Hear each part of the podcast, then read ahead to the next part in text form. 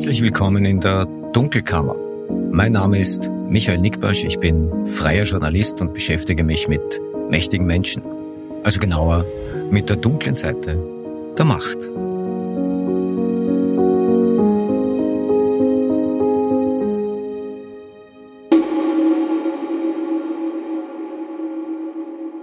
Das ist die 40. Ausgabe der Dunkelkammer und sie erscheint aus gegebenem Anlass außerhalb meiner Freitagsroutine. Ja, der gegebene Anlass, das ist eine weitere internationale Recherche, an der ich beteiligt war. An dem Projekt haben insgesamt mehr als 270 Journalistinnen und Journalisten aus mehr als 50 Ländern gearbeitet. Mit zweien spreche ich gleich, mit äh, Ulla Kramer-Schmidt vom ORF und Fabian Schmidt vom Standard. Das Projekt trägt den Titel Cyprus Confidential, womit auch schon klar ist, wohin die Reise geht, nach Zypern nämlich. Seit 2004 Mitglied der Europäischen Union und auch seit 2008 ein Teil der Eurozone. Ja, in Zypern floriert seit Jahrzehnten eine Branche, deren einziger Zweck es ist, das Geld anderer Leute hinter komplizierten Firmenfassaden zu verstecken. Ja, verstecken vor Geschäftspartnern, vor Gläubigern, vor der Finanz, vor Staatsanwälten, vor Sanktionen, vor Regierungen oder auch vor der eigenen Familie. Ja, die Motive sind äh, vielfältig und die Angebote sind es auch. Ja, Zypern hat wie jedes Offshore-Paradies eine sehr große und politisch sehr einflussreiche Finanzdienstleistungsbranche. Wir nennen das die Offshore-Industrie. Und die erzeugt tatsächlich etwas, Intransparenz nämlich. Also bis jetzt. Cypress Confidential. Am Anfang dieses Projekts stand wieder ein Datenleck, in dem Fall 3,6 Millionen geleakte Dokumente von einem halben Dutzend zyprischer Finanzdienstleister. Die haben Namen wie Connected Sky, Cypco Direct oder Merit Servus. Cyprus Confidential, das ist quasi ein Blick ins Herz der zyprischen Offshore-Industrie. wir reden da von Verträgen, von Korrespondenz, Bankbelegen, Steuerunterlagen und das von zigtausenden Kunden rund um die Welt. Ja, Zypern ist seit äh, langer Zeit ein sicherer Hafen für das Geld russischer Oligarchen, aber nicht nur. Es gibt auch einige Bezüge zu Österreich. Diese Datensätze waren natürlich nie für die Öffentlichkeit bestimmt. Äh, bekommen haben sie zunächst äh, mehrere Investigativplattformen, darunter das deutsche Startup Papertrail Media von Bastian Obermeier und Frederik Obermeier. Die Namen sind hier ja schon öfter gefallen. Sie haben das Material dann in weiterer Folge mit 58 Medienhäusern weltweit geteilt. In Österreich berichten ab dem 14. November 17 Uhr der ORF und der Standard exklusiv. Ja, ich war hier selbst ein Teil des Standard-Rechercheteams. Ja, geleitet wurde die Recherche vom internationalen investigativen Netzwerk ICIJ, von dem ich in der Dunkelkammer ebenfalls schon erzählt habe. Ja, Cyprus Confidential, darüber spreche ich jetzt gleich äh, mit Ulla Kramer-Schmidt vom ORF, die endlich mal Zeit hatte für die Dunkelkammer und mit Fabian Schmidt vom Standard, der bereits zweimal zu Gast war. Das nachfolgende Gespräch wurde über eine Videoschaltung aufgezeichnet.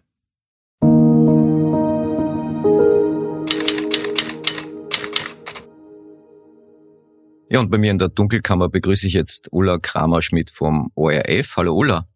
Hallo Nick. Und äh, Fabian Schmidt vom Standard. Hallo Fabian. Hallo. Ja, danke euch beiden für die Zeit. Äh, wir stehen wenige Stunden vor Veröffentlichung von Cypress Confidential. Ja, und ich schlage vor, nutzt doch die Gelegenheit, um mal ungeniert Werbung für äh, die Veröffentlichung auf euren Kanälen zu machen. Ulla, was erwartet uns denn auf Seiten des ORF? Na, wenn um 17 Uhr Publikationszeit ist, werden wir natürlich auf allen Kanälen um die Zeit rausgehen. Das heißt, mit den Shorties auf Ö3, um mit dem kleinsten zu beginnen, dann natürlich auf Ö1, dann in der ZIP 17 und natürlich auch auf der blauen Seite, um einmal einen ersten Überblick zu liefern, worum geht's in dem League überhaupt, wo befinden wir uns geografisch und thematisch und in den nächsten Tagen werden wir dann die einzelnen Geschichten aufrollen. Fabian, der Standard? Ja, also wir haben in unserer Mittwochsausgabe Print ein eigenes Buch, also so nennt man das, wenn man sechs äh, Zeitungsseiten hat, die man herausnehmen kann. Ähm, das heißt, man muss auch nicht alles auf einmal lesen am Mittwoch in der Früh. Wir sind natürlich online ähm, auch dabei ab 17 Uhr und werden in den kommenden Tagen und das übrigens eh genau akkordiert mit dem ORF ähm, unsere sehr spannenden Geschichten ausspielen, eigentlich bis hin zum Wochenende. Und das hat natürlich auch einen Hintergrund, weil immerhin hat der Standard mit dem ORF und natürlich auch mit dir, Nick, gemeinsam recherchiert. Also wird man die Ergebnisse auch gemeinsam teilen. Genau. Sharing is caring in unserem Geschäft. Wir machen das ja jetzt nicht zum ersten Mal. Und doch ist es so, dass einen der Blick ins Herz der Offshore-Industrie dann immer wieder aufs Neue verblüfft. Wie seht ihr das, Ulla? Ich kann mich erinnern, dass es beim allerersten Mal bei den Panama Papers tatsächlich ein Aha-Effekt war, ähm, dass man so einen Einblick in eine Welt bekommt, die man eigentlich nicht kennt. Also weder du noch der Fabi noch ich. Dazu fehlt uns etliches Kleingeld, als dass wir uns offshore irgendwo hinbewegen wollten, um unser Geld zu verstecken, aus welchen Gründen auch immer. Ähm, es ist so eine kleine Welt, die zeigt, wie sich eine äh, Gruppe meint, abheben zu können von der breiten Mehrheit, für die eigene Gesetze gelten, die meinen, sich die Gesetze und die Steuersätze so hinbiegen zu können, wie sie wollen. Mittlerweile sage ich ganz ehrlich, bin ich ein bisschen abgeklärter. Also ich weiß jetzt, okay, diese kleine feine Welt gibt es. Es lebt eine ganze Industrie davon. Finanzdienstleister, Notare, Anwälte, und sie leben immer noch gut. Das Überraschende ist, dass jetzt doch über Jahre bereits Leaks publiziert werden. Und man hatte anfangs ein bisschen die Hoffnung, dass die, die dort investieren, die dort anlegen, ja, doch ein bisschen weiche Knie bekommen und sie denken, puh, möglicherweise sind sie jetzt beim nächsten Leak dabei. Das ist offenbar nicht der Fall. Ja, Fabi, ich denke, wenn es so weitergeht, dann haben wir bald äh, einen nicht unerheblichen Teil der Offshore-Industrie mal ausführlich beleuchtet. Wir machen das ja schon seit einiger Zeit. Naja, ihr zumindest, also der Standard ist ja dieses Mal das erste Mal dabei bei so einem großen Projekt, auch aufgrund unserer Partnerschaft mit Paper Trail Media. Ähm, aber natürlich ist es so, dass man das Grundprinzip schon kennt, wenngleich finde ich jetzt doch noch erstaunlicher ist, dass das alles ähm, in der Europäischen Union passiert, im EU-Mitgliedstaat Zypern. Ähm, und persönlich finde ich, habe ich es auch sehr faszinierend gefunden zu sehen, ähm, wie Konstruktionen mittlerweile teils über drei, vier verschiedene ähm, Offshore-Paradiese ähm, gelegt werden. Also, dass man es wirklich extrem kompliziert macht, ähm, da die Vorgänge tatsächlich ähm, offen. Und das ist natürlich schon sehr, sehr weit von dem entfernt, was man jetzt ganz naiv unter ähm, ja, Geschäften und Geschäftsbeziehungen versteht. Und natürlich fragt man sich immer wieder, wozu ist das nötig in der Form? Also sehr nötig scheinen es insbesondere russische Oligarchen zu haben, von denen eine ganze Menge Zypern für sich entdeckt hat im Laufe der Jahre. Ähm, in den Datensätzen kommen, ähm, soweit ich mich erinnere, drei Dutzend äh, der reichsten Russen vor, die alle Geschäftsbeziehungen zu diesen Offshore-Providern, zu diesen Finanzdienstleistern hatten. Ein Name, der da ganz groß äh, ist, ist äh, Roman Abramowitsch. Es sind 67, wenn ich das jetzt richtig im Kopf habe, 67 der Milliardäre, die auf der Forbes-Liste angeführt sind, der russischen Milliardäre. Ähm, ja, Zypern war ein Einfallstor für die Russen nach Europa, auch für die Ukrainer muss man dazu sagen. Und das hatte offenbar zwei Gründe. Zum einen steuerliche und zum anderen auch das goldene Visa-Programm, das jahrelang gelaufen ist. Wer sich eine Aufenthaltsbewilligung auf Zypern erkauft hat, der konnte sich frei in der EU bewegen wer möglicherweise mit einem Investment auf Zypern auch gleich eine Staatsbürgerschaft mit gekauft hat, war damit automatisch EU-Bürger und das dürfte ein Hintergrund sein, warum sich so auffallend viele Russen und Ukrainer in den Daten finden.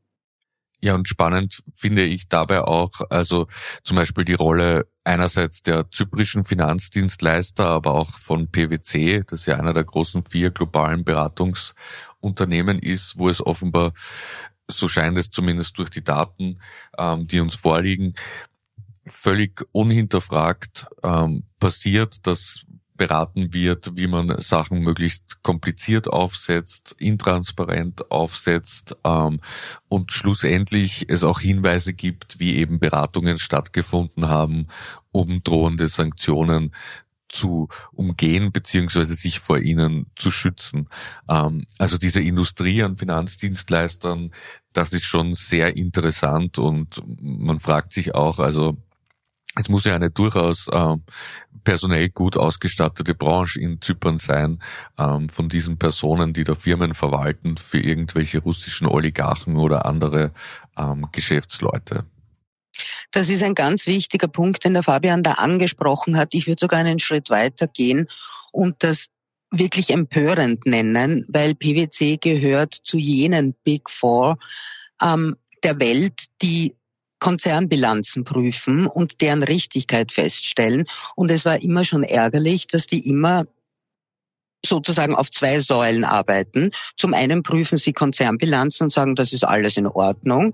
Und auf der anderen Seite beraten sie, wie Konzerne oder Personen ihre Gesellschaften möglichst steuerschonend aufsetzen können. Ich weiß, es heißt immer, es gibt eine Chinese Wall dazwischen. Trotzdem, die Optik ist verheerend, finde ich. Auch wenn PwC sagt, das muss man jetzt dazu sagen, sie hätten alles beachtet und ähm, sie hätten hier kein Fehlverhalten an den Tag gelegt.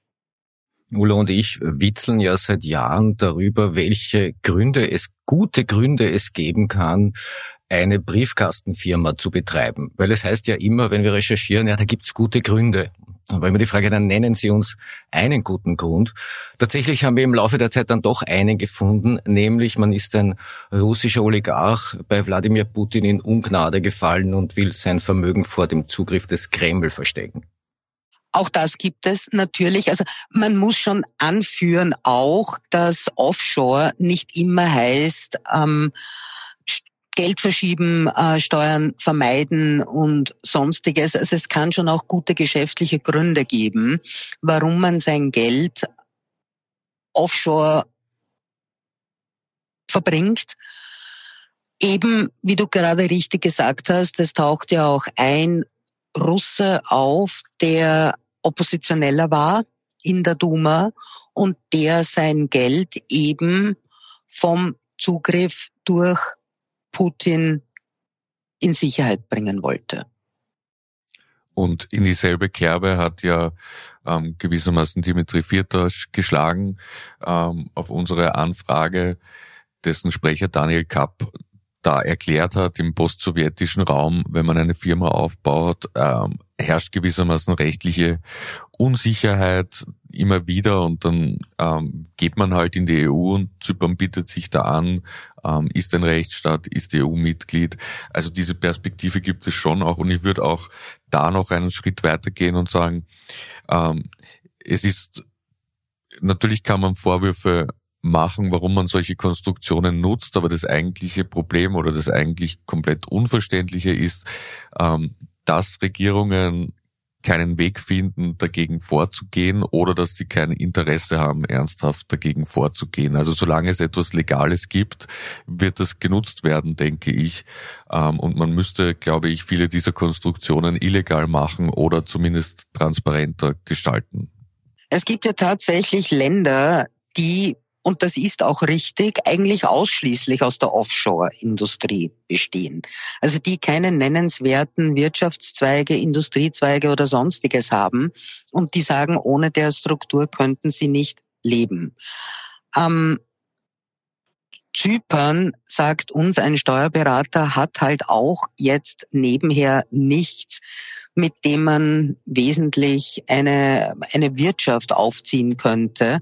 Trotzdem, es ist ein EU-Land und es hat sich an Spielregeln zu halten. Was macht denn den Reiz von Zypern als sogenannte Offshore-Destination eigentlich aus?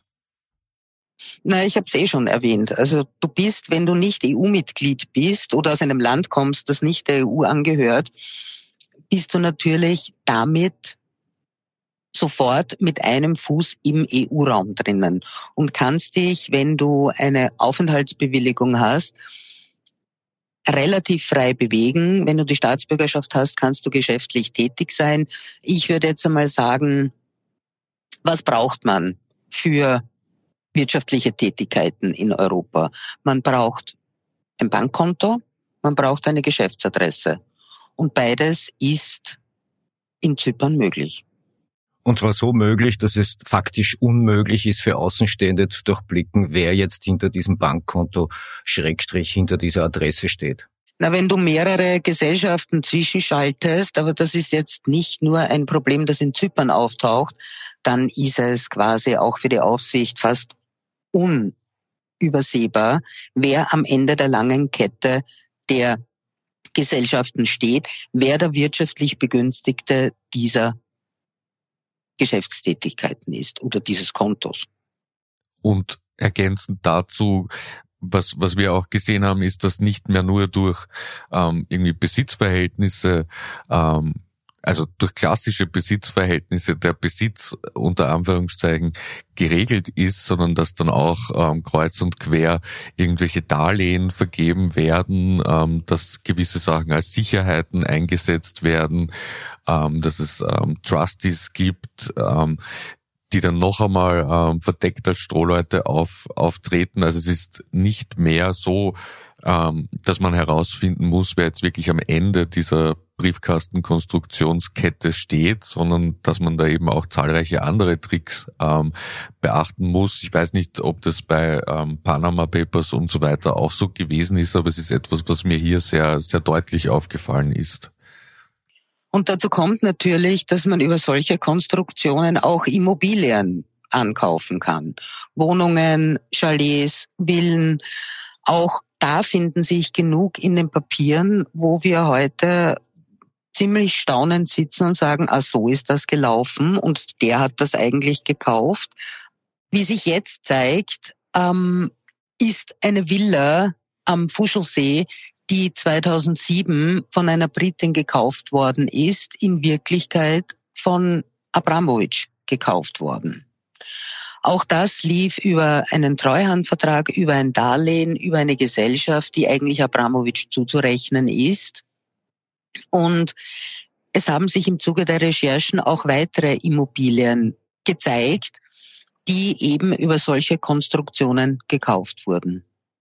Ja, also im Falle der, der Immobilie am, am Fuschelsee, am Salzburger Fuschelsee, da waren eingeschaltet eine, eine britische Treuhänderin, eine ähm, Offshore-Firma auf den British Virgin Islands. Ähm, dazu, dazwischen waren ähm, Berater in, in Zypern. All das war blickdicht abgesichert und erst durch die Dokumente jetzt haben wir quasi den finalen Überblick bekommen, dass diese Immobilie, das sogenannte Fischerhaus, ein, ein sehr traditionsreiches Objekt am Fuschelsee mit Seezugang, ähm, tatsächlich von Roman Abramowitsch selber ähm, gekauft wurde, eben über eine Konstruktion. Mittlerweile gehört äh, die Villa seiner Tochter. Das Interessante ist ja, dass eben über diese Konstruktionen auch Sanktionen umgangen werden können. Wenn man nicht weiß, wem eine Wohnung, wem eine Villa gehört, wenn dahinter eine Gesellschaft steht, eine Gesellschaft, eine Gesellschaft, und man nicht weiß, wer der wirtschaftlich Begünstigte ist und dieser wirtschaftlich Begünstigte von EU-Sanktionen betroffen ist aufgrund des Kriegs in der Ukraine, dann wird man diese Villa niemals beschlagnahmen respektive sanktionieren können. Und in Österreich gilt ja auch nur die Person per se, die sanktioniert ist, als jemand, dessen Eigentum man einfrieren kann, aber eben nicht Familienmitglieder. Insofern ist die Villa der Anna Abramowitsch auch nicht von Sanktionen betroffen.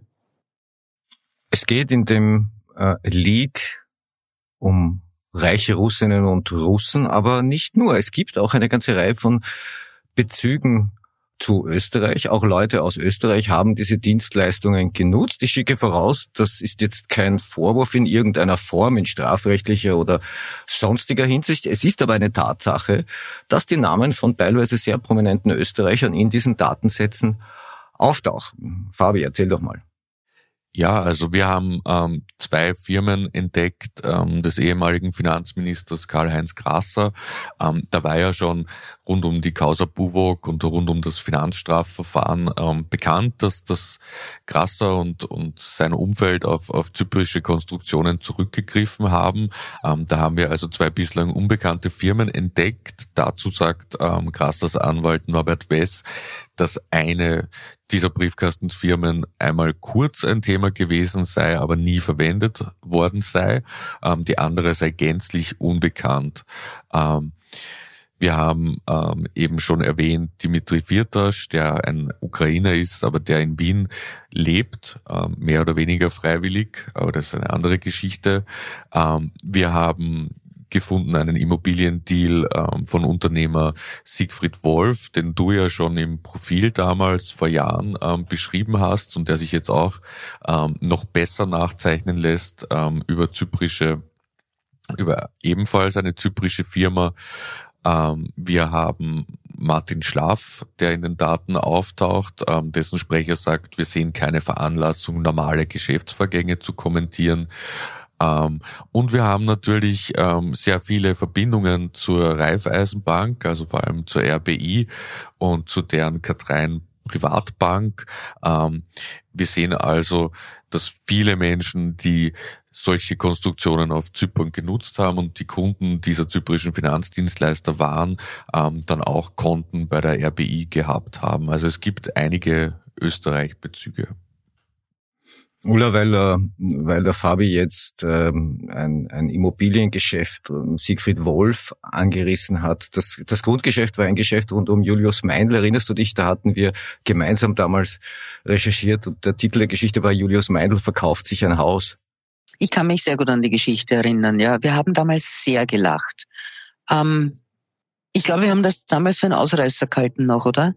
Ja, absolut. Also ich, ich also die, die, die Systematik hinter all dem ähm, mit welcher Selbstverständlichkeit heute solche Offshore-Firmen auch die Besitzer wechseln, ähm, wie, wie standardisiert all diese Vertragswerke mittlerweile sind. Also man findet in den Datensätzen teilweise tatsächlich Verträge, die von einem und dem natürlich von einem und demselben Finanzdienstleister aufgesetzt werden, die dann baukastenartig einfach weitergereicht werden an andere Leute, die dann alle diese Konstruktionen bekommen. Da gibt es dann offenbar auch mehrere Ausbaustufen, wie diskret man es gerne haben möchte. Das kostet dann natürlich auch entsprechend mehr.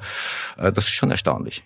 Ganz grundsätzlich muss man ja sagen, dass man bei diesen großen internationalen Rechercheprojekten eine ganze Menge von Kommunikation zu bewältigen hat, auf verschiedenen Wegen, per Videocalls, äh, in, in, in Gruppenchats, äh, in Datenräumen. Und es ist jedes Mal aufs Neue herausfordernd, weil natürlich sehr viele Leute, die an einem Projekt arbeiten, auch sehr viel Daten produzieren, sehr viele Recherchestränge eröffnen und, und da den Überblick zu behalten, ist jedes Mal aufs Neue herausfordernd. Ja, wobei die Kommunikation vom ICIJ sehr, sehr gut aufgesetzt ist. Man hat Recherchegruppen, die alle einen bestimmten Titel haben. Man hat Kommunikationskanäle, wo man Dokumente reinstellen kann, wo man Anmerkungen reinstellen kann. Ähm, es gab innerhalb unserer deutschsprachigen Gruppe immer wieder regelmäßig Calls, wo man sich abgedatet hat. Irgendwie geht es dann immer. Und man muss dazu auch sagen, also ich glaube, wenn man allein vor dem sitzen würde, würde man verzweifeln ähm, und alles ständig in Frage stellen. Also es ist schon ein sehr angenehmes Gefühl, dass man sich auch permanent austauschen kann mit ähm, erfahrenen Leuten wie euch oder mit Leuten, die spezialisiert sind auf bestimmte ähm, Briefkastenkonstruktionen oder mit Kollegen auf, auf Zypern und so weiter und so fort. Also man hat dann schon das Gefühl, dass sich das zu einer eigenen Macht und Kraft ähm, auswächst, ähm, dieses beieinander sein in der Recherche. Und das hat auch etwas Tröstliches. Ja, das hat's in der Tat. Und äh, äh, es hat natürlich auch etwas etwas Wichtiges. Wer soll es denn machen? Also wir haben jetzt bei dem aktuellen Projekt rund 270 Journalistinnen und Journalisten aus, aus 8 und, von 58 Medienhäusern rund um den Globus. Ähm, mehrere hundert Leute, die gemeinsam an etwas arbeiten. Wo gibt's denn sowas? Also wenn wenn äh, wenn Behörden sich jetzt vornehmen würden, äh, den, äh, sich den Schwarzgeldmarkt mal anzuschauen, ähm, wie groß sind denn die Chancen, dass in mehreren Ländern Hunderte von Leuten konzentriert monatelang an einer Sache arbeiten? Sowas gibt's ja in der Form gar nicht. Und man muss dazu sagen, auch ohne das irgendwie überhöhen zu wollen, ähm, aber es bietet halt auch, auch Schutz und Sicherheit. Also weil wir auch im Rahmen der Cyprus Confidential Files wieder ähm, leider einen Mord an einem ähm, Journalisten zum Thema haben, dem Kroaten Ivo Pukanic, ähm, der 2008 mit einer Bombe getötet wurde. Und ähm, wo wir jetzt den Geldfluss an dessen Mörder ähm, über Zypern ähm, nachvollziehen können. Und wenn so viele Menschen in so vielen Ländern zusammenarbeiten, und ich denke da auch an die ähm, Kollegen vor allem, die aus Russland ähm, kommen, die jetzt im Exil arbeiten oder so, ähm, die Machthaber wissen einfach, wenn sie da einen Journalisten ähm, ausschalten, in welcher Weise auch immer, ob mit ähm, rechtlicher Slap-Klage bis hin zu Gewalt, ähm, dann stehen Dutzende andere bereit, die die Arbeit ähm, übernehmen und fortführen ähm, werden. Und das ist schon ein, ein wichtiger Faktor, glaube ich, auch in diesen Recherchen. Ja, abschließend noch ein Name, der mich dann doch sehr überrascht hat. Es handelt sich um den deutschen Publizisten und Filmemacher Hubert Seipel. Auch er kommt in den Datensätzen vor. Fabi. Ja, das ist wirklich überraschend. Ähm, wir haben nämlich ähm, eine Sponsorship gefunden, einen Sponsorship-Vertrag ähm, für Hubert Seipel ähm, aus quasi dem Briefkasten-Universum von Alexei Mordaschow. Ähm, das ist einer der reichsten Russen, ein Putin-Vertrauter, der auch sanktioniert ist mittlerweile. Und ähm, der hat Seipel offenbar mehrfach bei seinen publizistischen ähm, oder filmerischen Projekten unterstützt. Da flossen Hunderttausende Euro ähm, aus dem Mordaschow-Reich zu Seipel. Und Seipel hat das nicht offengelegt, hat bei einem renommierten Verlag veröffentlicht, hat ähm, Filme für die ARD, also den NDR, ähm, produziert und zwar über Russland und Putin, während er sich hinterrücks von einem Putin-Vertrauten bezahlen ließ.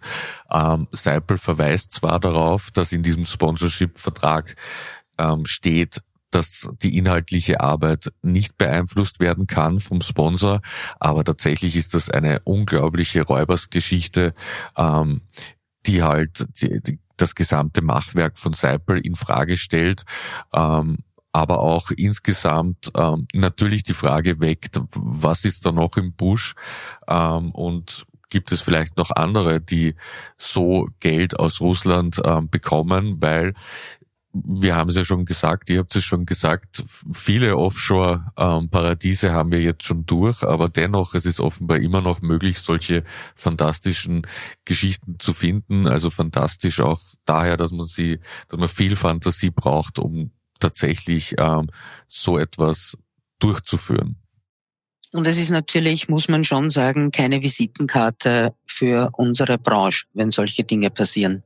Na, ganz und gar nicht. Und wir sollten viel öfter über, äh, über diese Dinge reden, weil es einfach auch wichtig ist zu zeigen, dass man ja selber auch in eigener Sache immer Transparenz möchte. Ja, Cyprus Confidential äh, ab 14. November 17 Uhr auf allen Kanälen des ORF und des Standard. Liebe Ulla, lieber Fabi, ich danke euch fürs Kommen. Sehr gern. Wir danken dir und jetzt gehen wir noch ein bisschen weiterarbeiten. Ja, übrigens, bevor wir es vergessen, der ORF berichtet über Cyprus Confidential auch am 16. November in einem Eco-Spezial. Dazu haben Elisabeth Lind und Emanuel Liedl eine ganze Sendung gestaltet. Ja, Cyprus Confidential ab 14. November 17 Uhr im Standard und im ORF. In Deutschland berichten der Spiegel und das ZDF in der Schweiz die Tamedia Gruppe. Ja, und viele andere darüber hinaus, darunter auch die Washington Post, der Guardian und Le Monde. Ja, Seid gespannt. Das war die heutige Ausgabe der Dunkelkammer und ich hoffe einmal mehr, es hat euch gefallen. Feedback und Informationen gerne an redaktion.diedunkelkammer.at. Freue mich über konstruktive Kritik. Hinweise werden wie stets vertraulich behandelt. Bleibt mir gewogen. Ihr hört von mir.